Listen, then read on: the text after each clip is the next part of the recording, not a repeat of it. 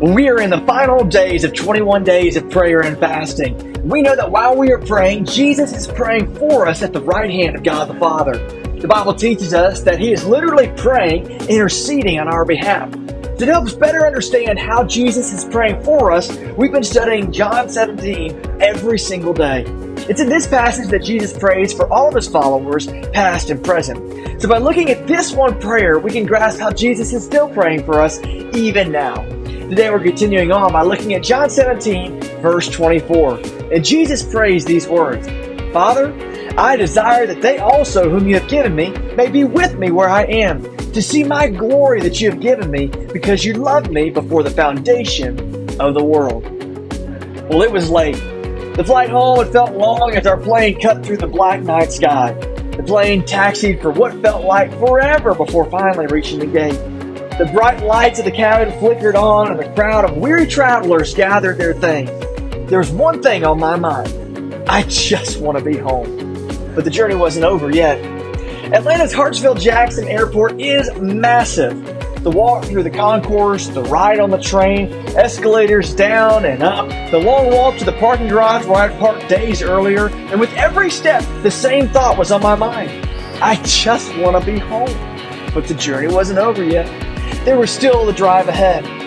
Through downtown Atlanta and its towering buildings, through road construction zones, working by the bright lights through the night to avoid rush hour traffic, through creeping merging into a single lane to make our way forward, and through the stoplights that seem to take entirely too long. And the entire time I'm thinking to myself, I just want to be home. I pulled the car in the driveway, went through the front door, the house was quiet. But there was something deeply comforting about being in that place, in the presence of my family as they slept silently, in the familiar surroundings of memories and relationships. This is the place that I belong. And finally, I was home. There are times when we feel this way spiritually in life. The weariness of life and the grind of our journey can increase our hunger to be in our heavenly home. Life is a beautiful gift, but there is a sense that it's going to be its fullest in the days ahead. It's in the eternal life that God created us to live and that Christ died to give us. It's the life forever in our final home in the presence of God Himself and with all of those believers who have gone before us. Do you ever feel your heart longing for that home? If so, you're not the only one. Jesus longs for you to be there too. With the cross just ahead, Jesus lifts up his heart before the Father with this desire in his prayer in John 17. He knows what's to come crucifixion, resurrection, showing himself to hundreds of his followers, and ultimately ascending to the right hand of God the Father. And Jesus knew that he was nearing home. He was going back to the place where he had been since eternity past, to be in the presence of his heavenly Father once more. His homecoming was coming soon. However, his desire was not only to be home, but for you to be there with him. He prayed these words Father, I desire that they also, whom you have given me, may be with me where I am, to see my glory that you have given me, because you loved me before the foundation of the world.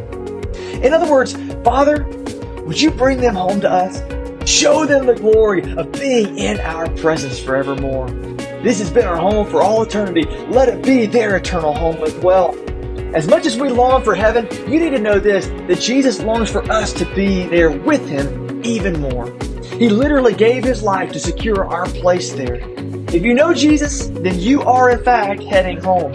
Your journey may have decades stretching out before you, or could only be days ahead. No matter the estimated time of your arrival, your destination is decided. You are heading home. So when days seem long and life seems difficult, remember what is to come. Fix your eyes on Jesus and do not grow weary. Continue running in the strength of the Lord. Do not give up, do not give in, and don't quit. Because this journey will take you across the threshold to your heavenly home. And what a glorious day it will be when we step into our forever home and hear Jesus say, Well done, my good and faithful servant. If you could hear the prayers of heaven today, you might just hear Jesus pray. Bring them home to us.